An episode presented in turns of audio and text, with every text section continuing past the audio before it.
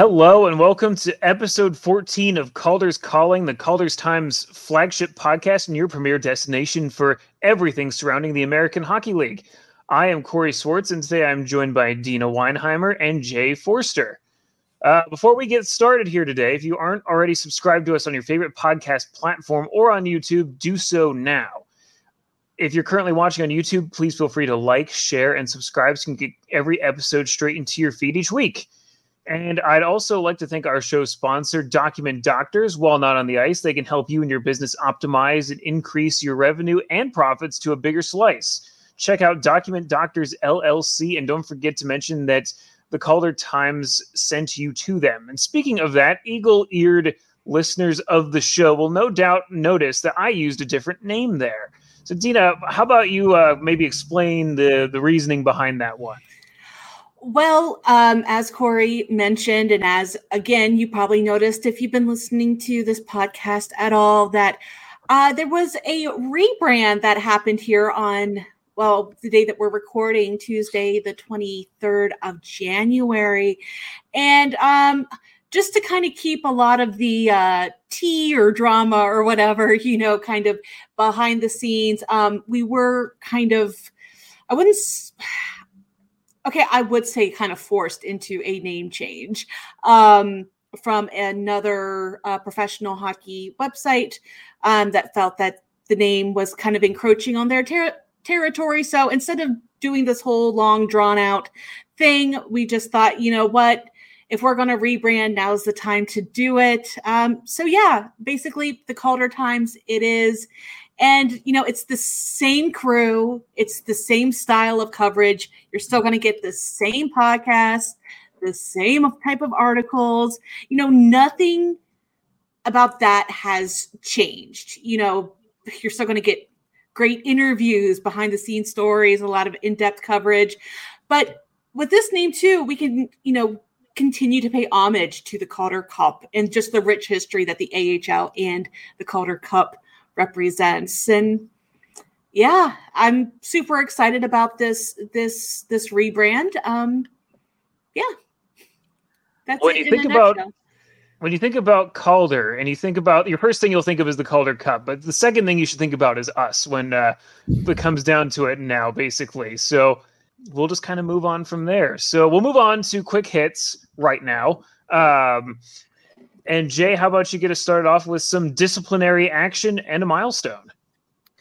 Yeah, so let's let's start off over with uh, the Charlotte Checkers. Uh, Justin Sourdif was suspended for two games as a result of an illegal check to the head versus the San Jose Barracuda on January 17th.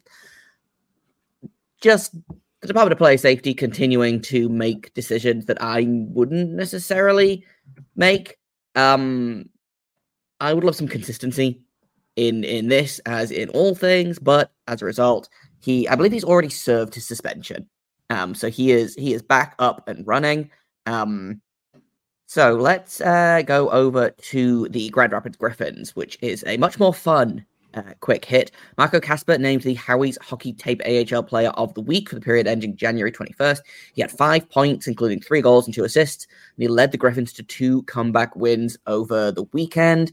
Again, just a really great example of um, a really fun rookie this season. And I know that's kind of, I've been banging a couple of drums on this podcast all season, and one of them is how much fun this rookie class is.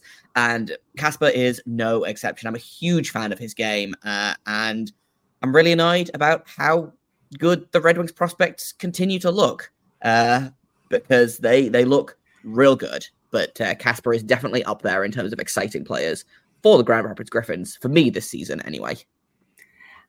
I'm loving this this rookie class. Like you said, it's just been so much fun to watch, and I mean, there's been some good ones here because it's kind of hit through the AHL recently, but I don't remember any being this. This energized, this exciting, this involved with the season. All right, and we're going from the rookies to the veterans, and a veteran that's been around a little bit, Seth Griffith. He actually has now set a Bakersfield Condors franchise points record with his 189 points. So, congratulations to Seth. Congratulations to the Condors for getting a new player to hit that new milestone. Seth Griffith is one of those players that in my head is still like 23. And I think that's because I remember him being, you know, a young player in in the AHL. And I've just Googled him to find out how old he actually is, and he's 31 years old now. And that seems incorrect. Uh, because I don't necessarily remember him being drafted, but I remember him making the making the NHL. So just to kind of conclude that time is fake and I don't like it. Um, but we have a trade to announce slash break, I guess. Um, it, it, it happened just before recording. Um, and the San Jose Barracuda have traded for Lehigh, Lehigh Valley's Jordy Bellerive, uh, who is a 24 year old center. He has four points in 28 games with Lehigh this season. Um, the Barracuda, I guess, felt like they needed another body. I know the Sharks are having some injury issues at the minute, so I think they just were like, "Hey, let's let's get another body in here, and he can, you know, keep things warm." Uh, as they no doubt lose someone or a couple of someones to the Sharks for call ups. Uh, going back the other way is everybody's old favorite, future considerations. Um, I'm sure he'll go on to do great things in Lehigh Valley. Will he, though? I mean, there's not none chance of him doing doing great things. okay, fair, fair. It'll be bizarre to see Jordy Bellerive out west. I think that's kind of a new destination for him. I'm used to him, you know, seeing him 12 or more times a season with either Lehigh Valley and or Wilkes-Barre. So it'll be kind of odd to associate him in San Jose. But we'll move I along here. Let you know how he goes. That's good. That's good. Uh, we'll move along into some milestones here next. And uh, I'll start us off here. Pair for the Hershey Bears on Friday. Uh, Vincent Iorio skated in his 100th American Hockey League game on Friday. Uh, that's just AHL, does not count professional games. He has a couple more with the Washington Capitals. And uh, Dmitry Osipov, who was not slated to skate in that game originally, came in out of necessity, played in his 300th professional game, both on the same day. So it's always nice when milestones align like like that yeah, it's uh, it's always fun when you get to celebrate two guys uh, hitting milestones at the same time. Uh, just one milestone over in Milwaukee. Uh, Spencer Stastny skated in his 100th pro game over the weekend. That's 83 in the AHL and an additional 17 in the NHL. So congratulations to him as well. And you know, I just love how some teams will only count like okay, like Hershey, their 100th, their 300th AHL games. And then you have Milwaukee that says, you know what, we're going to count all of them. if it's the NHL, AHL, if it's North American Pro Hockey, it counts. I just love that little bit of. Listen, we love a milestone here in the AHL. Oh, yeah. I support it. Speaking of milestones here at Calder's Calling, you know that we love to celebrate every milestone especially the ones behind the bench. So this week, congratulations are going out to assistant equipment manager for the Belleville Senators, Michael Boys, who worked his 500th AHL game this past Friday. And one last one, finally, a big milestone to mention for the captain of the Charlotte Checkers, Zac Dalpe. He skated in his 700th pro game on Saturday. Of course, the Checkers made it a special occasion, brought in his sons to read the opening lineups, which was a nice touch. And here you can kind of see it on video here. A uh, really nice scene in the locker room beforehand where, you know, his sons got to read the opening lineup. Love to see it. Yeah, so his two oldest boys are in there. You can't, it's not really the best angle because, you know, they're dealing with, you know, kind of a looks like oddly situated locker room there. But if you look at his boys, they are just cl- carbon copies of their dad. You know, it's it's it's well, I love this moment right here. You know, get oldest one gets to come over, hug his dad. You know, just a special moment for the family and the kids right there. And one last milestone to mention, but normally we're talking about milestones, you know, that have just happened. Well, this one is coming up. So this Saturday, the American Hockey League is actually going to be celebrating the league's 50,000th regular season game. Now, there's no word yet on which game is actually number 50,000, but anyway, congratulations to the American Hockey League and actually they're the ones giving the gifts out on this kind of big milestone, birthday, whatever you want to call it, with fans being treated to what they're calling a free view on Saturday of AHL TV. Now, Saturday, all 32 teams in the American Hockey League will be playing 16 games on Saturday. All of them are free for you to watch at watchtheahl.com or ahltv.com. Um, yeah, so definitely check it out if you are looking for a chance. Like, let's say normally you're a West Coast person, you want to check out some of those East Coast teams, got some time early on Saturday, check it out. And I love Definitely. that they're doing it on a Saturday as well. Unlike a certain league that we will not mention, who decided to do their like NHL Frenzy Day or whatever it was, um, and have all 32 teams playing on a Tuesday, which, sure. Ouch. So shout out to the NHL for actually getting it right and knowing that what the people want is an entire Saturday full of hockey. They should make like an Easter egg hunt of some kind, like celebrating their history, like across all of 16 broadcasts or something like that. Like well, something, that something fun. to celebrate the milestone and you know reward people who want to watch all of the games. Obviously, you probably can't because there'll be plenty that are overlapping, but still, you know, it'd be a fun little fun little thing to work in there, but uh, perhaps not this time. But anyways, we will move along here into our three stars of the week, which is the segment where we pick a player, just like they do at the end of each game, and give them a star. So uh, I'll get us rolling here. My star for this one is Mike Sgarbossa from the Hershey Bears. And I have to just kind of shout this guy out because he's the consistency king. If the Bears score at least one goal per game, I am going to assume that it is Mike Sgarbossa had a point or factored in on it somehow. He currently leads, and you're seeing a clip here. That was a, an essential game tying goal from the teddy bear toss night. Uh, he is on a five game point streak, which includes two games in which the Bears only scored one goal. So to say that he's essential is a you know, you know, I think putting it mildly, truthfully, with uh, with what he's done, he's a point per game player. I believe 38 points in 38 games played. I'm curious to see if that would be a sustainable thing for him to, you know, keep going down the stretch because it would eclipse his point totals in terms of assists and overall points. Uh, just amazing to see a guy that you know used to be known for his only his really his goal scoring. He was a former 30 goal scorer his first year with Hershey. Now he's piling on assists and points and you know really you know contributing but in a very different way from what was once the norm for him. So I think that you know his versatility and you know what he brings to this team. I mean, it, it, let's just face it: the Bears aren't in first place in the league without Mike Sgarbossa. So I had to you know give him a little bit of a shout out, even though it's you know it's totally what you'd expect me to do. I'm actually gonna encroach on Corey's territory here for my star of the week, um, and I'm gonna kind of head on over to Hershey myself. Uh, in again, probably a pretty predictable move.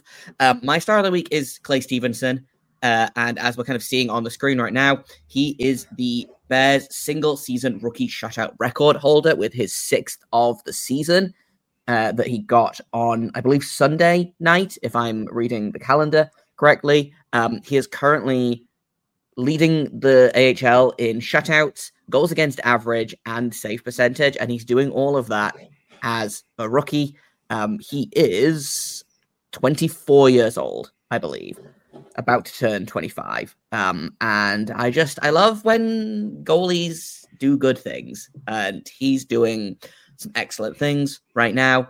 Uh, has allowed one goal in his last. Again, I can't do math on on command, but I believe it's on his last fifty-five shots. He has allowed one goal. Um, wow. So shout out to shout out to Clay Stevenson, who you know the Bears aren't where they are without Mike Sgarbossa, but I also think that they aren't where they are without Clay Stevenson. Yeah. Corey, I'm going to go ahead and let you talk about this one because you are everything Hershey Bears. So yeah, it's it's definitely a great point that you know the Bears aren't where they are without Clay Stevenson as well as Mike Sgarbossa. And I, I'd like to point out that game on Saturday for the Bears was not an easy one. They had come off of a lengthy travel uh, coming back from a really emotional game against the Hartford Wolfpack. It was not an easy game. It was 29 difficult saves for you know for Clay. He you know really had to face the brunt. You know the Wilkes-Barre was rested.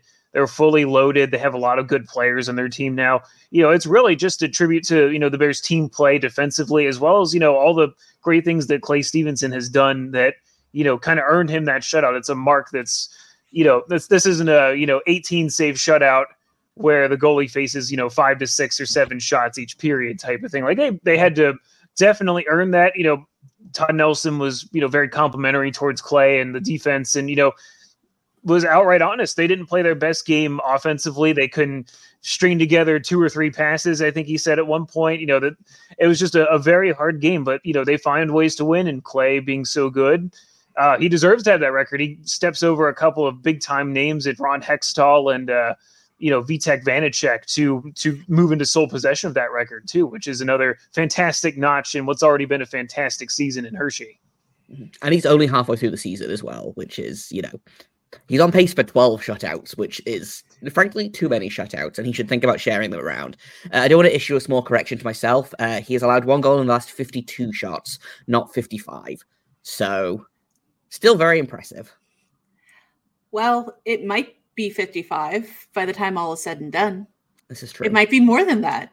But um, I'm going to interrupt the Hershey parade here.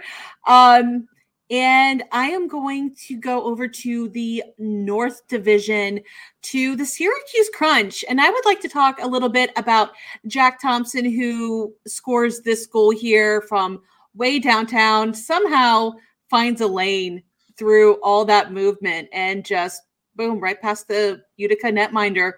And Jack Thompson, okay, he is on a seven game assist streak, which is the longest active streak currently in the American Hockey League. Now, if he continues to streak one more game, he's going to tie the season high point streak, or sorry, assist streak record of eight games, currently held by Hartford's Mac Hollowell, who had that from the season opener from October 23rd, 2023 to November 3rd, 2023. Now, Jack Thompson's streak started right before the start of um, the new year on uh, December 29th. Now, in two games last week, he scored one goal and one assist in each game, ultimately coming out with a plus three rating on the weekend a 4 2 win over the Providence Bruins this past Friday, and a 5 to 2 win over the Utica Comets on Saturday, which was in that clip that I showed you. And so, one thing I love about this is it just seems like the Tampa Bay organization, the Syracuse Crunch, always have these gems of players that come out of literally nowhere. I don't know if they're in just like a bargain bin down at the dollar store or where they come from, but here is a defenseman coming out of nowhere again, having 0.75 points per game. He's second highest on the team for defense. You know, he's a, just drafted in 2020, a third rounder, and he has just come out of nowhere already eclipsing his points total for last season. So in the 22 23 season, in 71 games, he had 23 points. In 36 games this season, 27. So yeah, they the Tampa Bay Lightning have themselves a nice young gem there on defense. And yeah, they just keep coming out of nowhere. There's always a guy or two that pops this year on top of the normal. Uh, Gage Goncalves, Jack Thompson is the one to watch coming out of that organization. Yeah, really good stuff there across the league this week. Uh, before we move on to our segment section, uh, we'll have a little bit more to share about our sponsor for the podcast here, Document Doctors. Is your business growing beyond the four walls of your office? As businesses grow, so do the challenges of keeping people trained, safe, and supported. Document Doctors, a proud sponsor of the Calder's Calling podcast and the Calder Times offers affordable solutions to help optimize your business and keep the good times rolling. They offer content focused solutions such as training document creation, back office process optimization, policy and procedure development, and so much more. Support the podcast and the Calder Times by visiting them at Document Doctors LLC. And don't forget to mention us when talking to their team of contentologists. Shop and support small businesses today.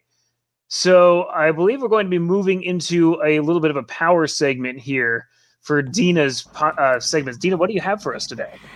So, I want to talk about the Central Division. It's not a division we talk about a lot here on the show, um, just because of how we're naturally set. You know, Corey's our Atlantic Division expert. I know more about the North. Jay's got the Pacific handled, but we're kind of missing that Central Division. And, you know, there's so much that has happened in the Central Division over the last few weeks that, unless you're paying attention, there might be some surprises. So, the first thing I want to bring up here is the Milwaukee Admirals. Now, if you remember, like at the end of 2023, the Texas Stars were in first place. You know, Neil Graham's going to the All Star Classic here in just, what is it, like two weeks now? A little over two weeks, something like that to coach the Central Division because his team was in first place, and they actually announced that ahead of the deadline, meaning they had such a you know Texas Stars had enough of a lead that Milwaukee or no one else was going to surpass them. Well, now Milwaukee has gone undefeated to start 2024. They're on a seven game win streak. They've won nine out of their last 10. Meanwhile, the Texas Stars have dropped the last six games. They have only won seven, or sorry, they have lost seven in their past 10, only winning three. And honestly, guys, this is not looking good for the Texas Stars. So this season, they are seven in terms of records, 17th at home at 8 5 2 and 1 good enough for a 5 9 4 points percentage the road is even worse for them with a record of 11 9 0 and 0 at a 550 points percentage. Now, one thing I really wonder here is if you've been paying any attention to the transactions at all with the Texas Stars and their NHL affiliate Dallas Stars, goaltender Matthew Murray has been up and down more than a ping pong ball. It has just been, it seems like every day, every other day, he's just getting loaned, recalled, loaned, recalled.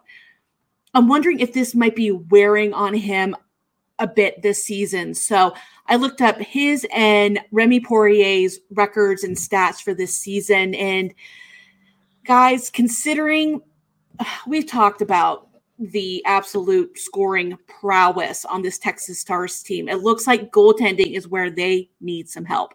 So Matthew Murray has a 295 goals against average and a .904 save percentage, only winning 8 out of 16 games played out of all what they call qualified goaltenders. So I believe it's when they talk about qualified goaltenders in the AHL, I believe that's um, goaltenders that have played at least 10 games. So for the out of those goaltenders, he's 34th in the American Hockey League in terms of goals against average.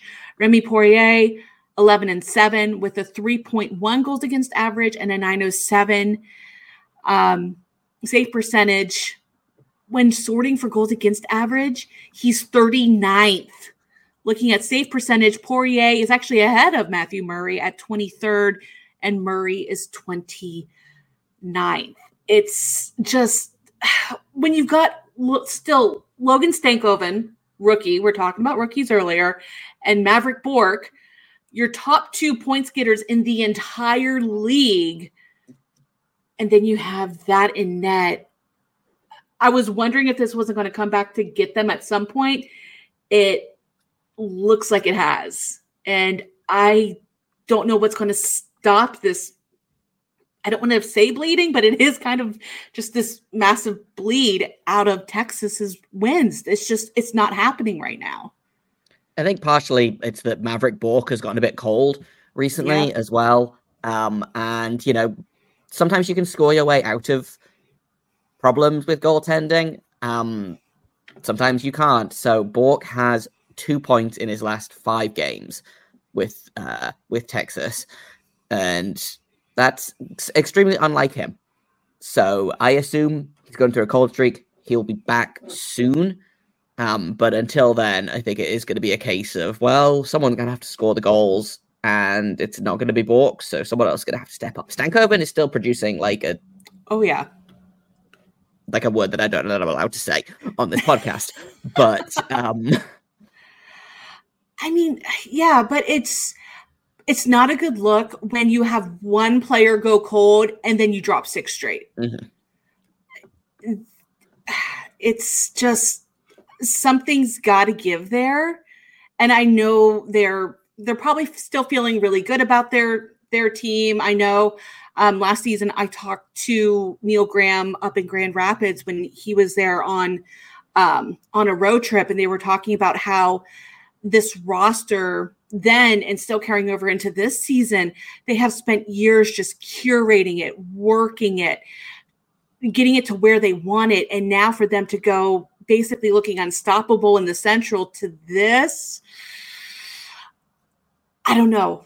I I would like to see a move happen, maybe just to try to even if it's just like, hey, let's kind of do a little bit of shuffling, sit some guys, maybe. I don't know what it is, but something has got to give with this Texas Star team because, I mean, gosh, let's just look at the standings real quick. So, Milwaukee, again, who was trailing Texas Stars by a decent portion to round out 2023, is now eight points ahead of them. And again, they're on a seven game win streak. Grand Rapids Griffins, going to do some quick math here, is four points behind Texas and one point behind Grand Rapids is Rockford. So if they don't get a, uh, handle on the slide soon, they're going to start falling down the standings quickly. So I'm just going to pivot just real quick, just because we have spent a decent amount of time on this podcast kind of talking about the Chicago Wolves and that whole experiment and how it's not probably working and all this. But guys, I think Chicago has figured themselves out. They are now fifth in the Central. They're no longer last. They are 5 3 2 and 0 in their past 10. And get this their power play is second in the American Hockey League, clicking along at 24.4%, only two tenths of a point behind the leading Texas Stars. So, kind of tying this all together here. Um, Rocco Grimaldi and Chris Terry are fourth and fifth in the league for power play goals with eight each on the season. The two leaders, Samuel Fagemo and Ethan Frank, both have nine. Matt Donovan, second in the league again, a defenseman just having an amazing season. Uh, for power play assists at 15, he um, when it comes to the penalty kill, Chicago is uh, 14th in the league, but they were not a team that I was going to kind of count as my fast, you know, as a fast riser here, but they're just starting to cook up the standings a little bit. And uh, yeah, at this point, they would have a playoff spot, which I would not have guessed at the beginning of the season. So, way to go, Chicago. Way to go, Milwaukee. Texas, I'm still pulling for you. That is a little bit interesting. I'll, I'll tee up my my segment because mine's kind of kind of goes up in you know hand in hand with Deana's here a little bit. Is uh my my segment I brought back. If you're following along with uh with us and our endeavors for a long time, you'll recognize this segment. I'm calling it "Hot or Not." uh, as a little bit of a, a throwback to uh, you know an old time segment. Again, if you know, you know, type of thing. But it is just on that very same subject about teams that have been well hot or not. And you know, Deana already kind of talked about the Milwaukee Admirals at length here, and that was where I planned to start this journey. So I won't tread over what's already been tread upon here. But uh, what I love to see about it is that you know this is a team that's kind of surged. You know, again, they conquered the Texas Stars. They've been undefeated to start 2024. Uh, you know, a lot of really great things going on in Milwaukee. They've kind of been, you know, the hottest team most likely. But I did want to take a gander over at the Pacific Division and talk about the Bakersfield Condors because I feel like that's a team that nobody's really thinking about right now. that's been, you know, kind of flying under the radar a little bit here, guys. They are flying to the tune of three wins in a row. They're 8 1 0 and 1 in their last 10 games. And the thing that, you know, we talked a couple times, you know, over the last couple weeks, they've kind of come up for being newsworthy at a couple of their games postponed. And for whatever reason, they just have not played as many games as everybody else. I mean, you know, the most games played in the Pacific Division Award goes to the Henderson Silver Knights at 41. Bakersfield has only played 32 games so far. They haven't even reached the midpoint of their season schedule just yet. And, uh, you know, this little run they've been on here has got me thinking if this team is for real, they so you know if you're looking at the standings with us here, uh, the division leading Tucson Roadrunners are at 50 points. Bakersfield is down here at 39 points. If you were to take those points that they have on the table and count them as wins, you know, that's saying a lot. That's definitely, you know, an unrealistic expectation. They could go as high as the top of this division right now. It is that wide open for them, so to speak, that they have just that much going for them. They have, you know, very well varied scoring. They have a lot of goals from you know several different players uh, so far this season. Um, again, I know at one point earlier in the show I kind of said the same thing about the San Diego Gulls that you know definitely have not lived up to my lofty expectations for them. But I kind of loved seeing some of these underdog teams in each division kind of have their day type of thing. We could talk about and say, hey, like there's pre- at the very least we can say there's good parity in the league that you know each team can go on a little win streak here and you know prove that there's really good pieces on every AHL team. And kind of piggybacking off of uh, what Deana said about teams that have been total surprises, kind of like the Chicago Wolves. I think we had to mention the Laval Rocket in this conversation here as well. Uh, they've been on quite a tear in their own right here.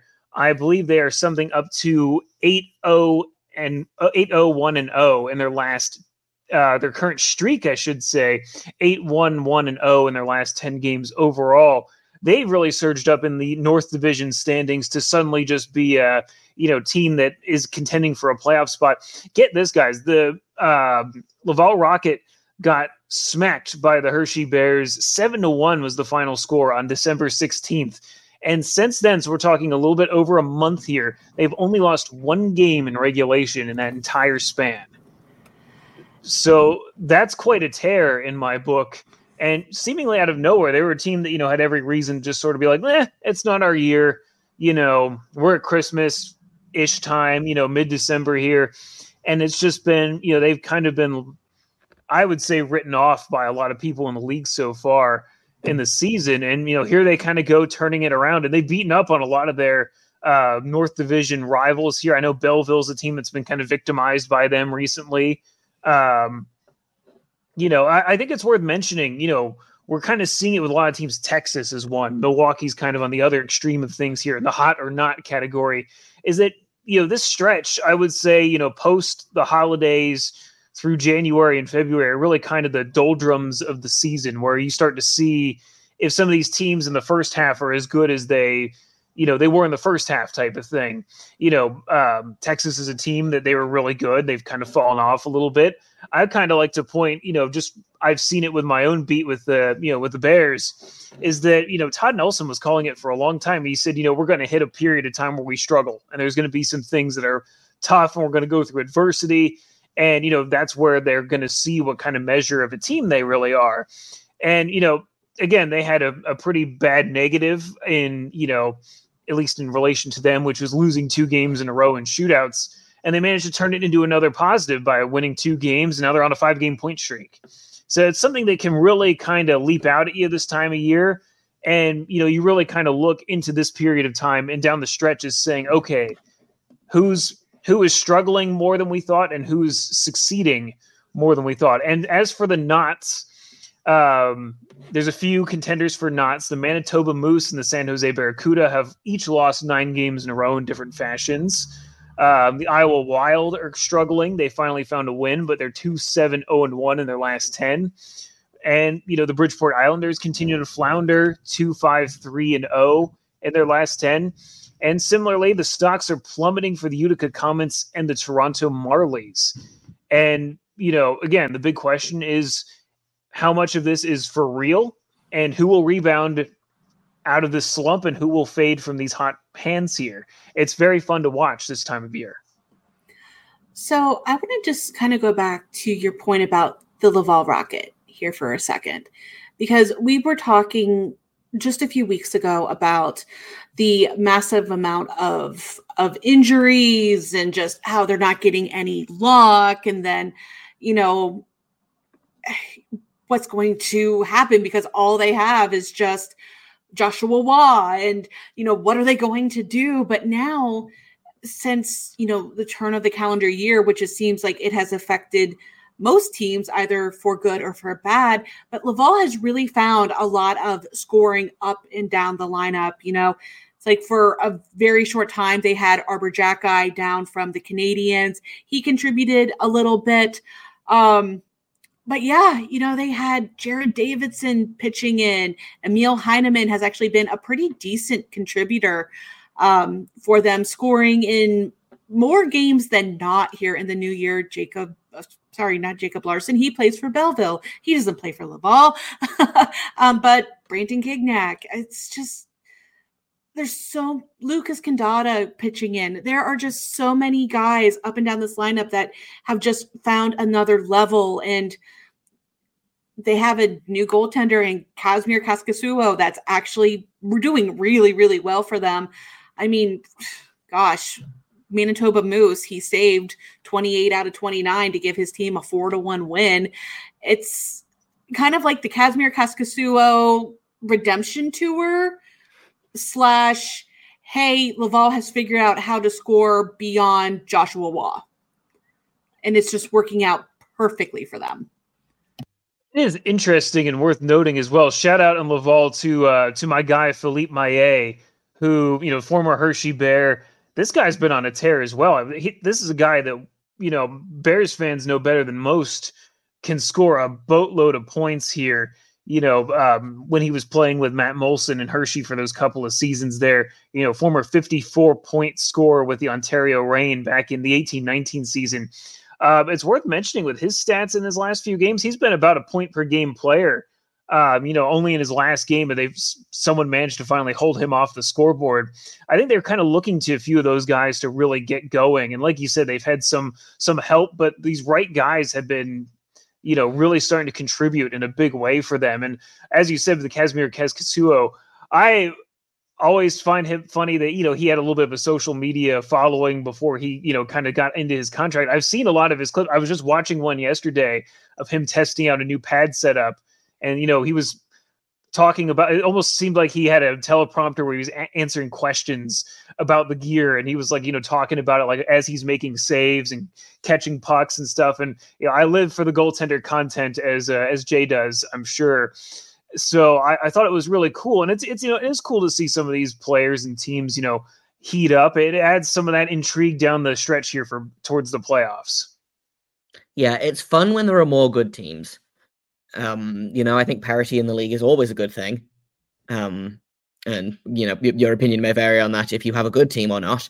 But I, I think you know, if if the same team wins over and over and over, like I don't know, I, f- I find it boring. Like I live in a country where there's like three soccer teams that win every single year and no one else ever really gets a look in, you know. So I think it's I think it's fun when more teams are competitive. I think it's fun when more teams go on these hot streaks.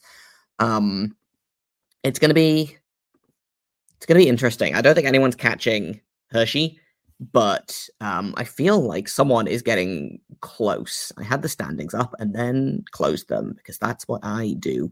Uh, no, no one is close to catching them. Um, they are at 64 points, and second in the league is Providence, who are at 51 points. So no one is catching Hershey, but it's going to get interesting down to the wire. I feel like. I was going to ask you what your definition of close is, but I'm glad you clarified. I like, thought it was. That's a lot of points. Four points, not 64 points. I, I can't read. It's fine. I was like, yeah, they're only three points behind them. Nope, they're 13 points behind them. It's fine. Don't worry about it. We're adults. We don't need to learn how to read. Are you kidding me? That's what they have us for. But okay, so I guess we need to read to do our jobs, but we're allowed to forget how to read sometimes, I guess. It's very late here. It's fine. It's all right. Well, eh. all right then. We'll we will move along then. I will we will be right back with Jay's segment after I do uh, a little bit of uh, business for the channel here, and that is talking about our other great partner in BetStamp. Sports betting has rapidly risen in popularity, and having multiple sportsbook accounts is the simplest way to maximize your profits. And there's never been a better time to sign up. When you visit our page, signupexpert.com backslash AHL. You will be connected to all the sports books in your region, along with a review of each platform and its unique benefits. All of these sports books have valuable sign up offers for new users. And when you register through our link, you will automatically receive the top offer at each one. When you use multiple sports books, you ensure that you can always access the best available odds, which is the key to successful sports betting.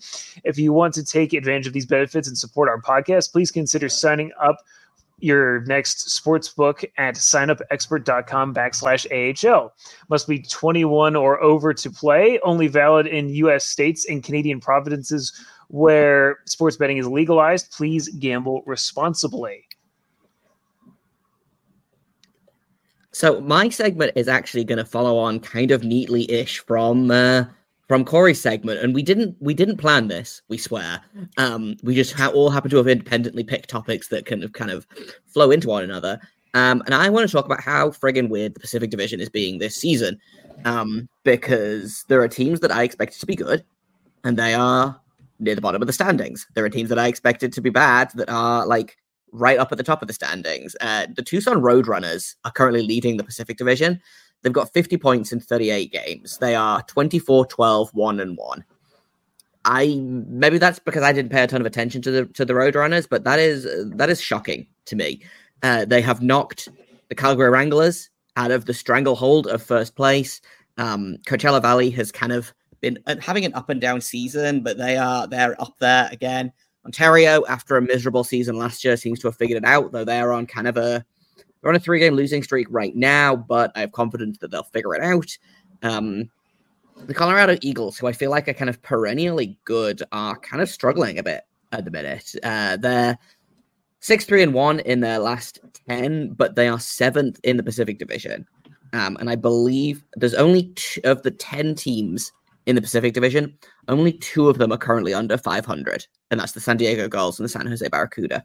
So, like, it's the biggest division it's in theory the easiest one to make the playoffs in, but it also might be the toughest toughest division. I'm looking at this now and like yeah, no, I'm I'm standing by that. I think it's the toughest division. 8 of the 10 teams are above 500.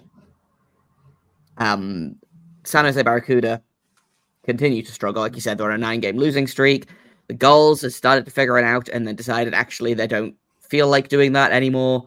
Um, just I feel like it's been a complete upside down from last season. A couple of teams accepted, um, but like I feel like Tucson was not great last season and suddenly have jumped. I feel like Colorado was great last season and have suddenly fallen. And again, that's kind of going back to my my comment in the last segment on parity in this league. Is I feel like generally speaking, you can look at the NHL and guess which teams are going to be good, which teams are going to be bad, and which teams are kind of be kind of going to be stuck in that kind of creamy middle of missing the playoffs and not getting a top 10 pick. The AHL, I feel like I look at the AHL and I'm like, I have no idea who's going to be good this year. And that's not from like lack of knowledge. That's just because I feel like the AHL is a wild league that, you know, it's always exciting. Um, you know, and do I think it's extremely likely that the Barracuda are going to come back and make the playoffs? Probably not, but it could happen. And I think that's the fun of the AHL. So um, I'm excited to kind of do more deep dives into which teams are on the rise, which teams are on the fall. Um, but I decided, hey, let's let's take a look at the Pacific Division. It's my home division, technically speaking. Um, and the answer to what's going on in the Pacific is a bunch of weird stuff, mostly. Um, the Tucson is the one that really gets me. Like Tucson leading the league. Um, Calgary, I think, has, has, struggled a little bit this season because Dustin Wolf has been kind of going up and down, and you know, the reigning uh, All Star of the league missing from your team is gonna is gonna cause a dip, but they'll figure it out, I'm sure. But as of right now, I'm kind of rooting for Tucson to like win the division flat out because I think that I just think that'll be I think that'll be fun. I think it'll be neat. So you weren't wrong about Tucson. So about coming out of basically nowhere. So they finished seventh in the Pacific Division last year with a record of 33 8 and 1 i believe sorry thir- wow let me try that again 30 33 30 8 and 33 one, yeah. 8 and 1 good for 69 points and that was a 479 save percentage and then this season. They're up to already 24 12 1 and 1 for 50 points. So yeah they came out of nowhere but i just have one question to ask the entire pacific division with everything that's going on right now. One of my favorite memes ever. Are you okay? And that's not even god i had i had the i didn't have the screen open the street the stream yard open so i just flipped back to um to that that that got me. Um it's one of my favorite memes of all time. And and like just- that's not even talking about ba- bakersfield which corey mentioned in his segment as well of like yeah. you know right if they win every game to catch up they are at the top of the league. But looking at so they're at 32 games played right now. Leading the league in games played i believe is henderson who are at 41 and so they've played more than any other team in the league right now apart from providence. But if you if the bakersfield condors win if they get half the amount of points from those nine games that they make up that they have in hand with henderson they'd still be second in the division. And that's only if they won half of those. If they got if they get nine points out of the nine games that they have to make up they'll still be second in the division just behind um, tucson. So don't sleep on bakersfield is is what the is what this pod, this podcast is saying to you guys i think is is the conclusion of this is don't sleep on bakersfield I mean, the whole turnaround that has happened between Edmonton and Bakersfield since the coaching change and all that going down, you know, just nothing good was happening in that entire organization. Like, remember when, and my brain has just decided to stop working at, you know, seven ish on a Tuesday evening. Um, you know, you have a goaltender sent down. He's not even winning down Jack there. Campbell. Jack Campbell, that's it. I knew it was Campbell. I couldn't think of his first name. Um, you know, nothing was going right. And then this magnificent coaching change happened, and the entire organization has done a complete flip. And good good for them. Um, but it's gonna be a race down to the finish. And uh I would just would love to know what makes the Pacific Division so like Corey has talked about the Atlantic being a parking jam, a parking lot. But what makes the Pacific Division so competitive? I mean, especially in that top seven. It's it's all that sea air i think oh, Um, fair.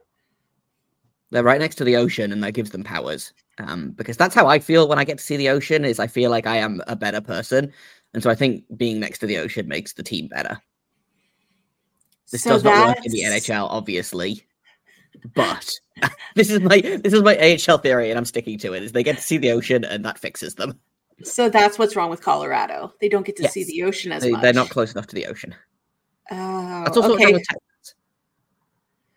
gotta be close to the ocean But they're closer than Milwaukee. But Milwaukee has the lake. We could go on a whole thing with this. Yeah, I was gonna say there's a there's a if you'll if you'll excuse the pun, um, there is a deep dive to be done here in terms of in terms of uh closeness to the ocean and success in the AHL. But that is not a topic for maybe that'll be my topic for next week. Maybe I'll look at maybe I'll look at how how good a team is relative to how close they are to the ocean. or other large bodies of water in the Yes. case of the entire North Division. Hey, Cleveland's right next to a big old lake. Power of Lake Erie. There we go. I might be onto it. something here. Like you this is not nothing. honestly, you you might be. You really might be, except for Tucson. I guess we'll we'll let let our audience go with that. We'll go on uh, some thoughts. You know, we're in the middle of January. What better le- uh, note to leave off on than thinking about the beach and warmer weather? So, Uh, that will be all for this week's edition of Calder's Calling. If you'd like to check out our written coverage of the AHL, please check us out on, online at caldertimes.com. And you can follow us on Twitter at the Calder Times. And please subscribe and rate the podcast. Share it with your friends, family, neighbors, mailmen, anybody that you think would like hockey. Uh, and finally, we'd like to extend a final thank you to our sponsor, Document Doctors. And until next week, I hope your team wins, and we will talk to you next Wednesday.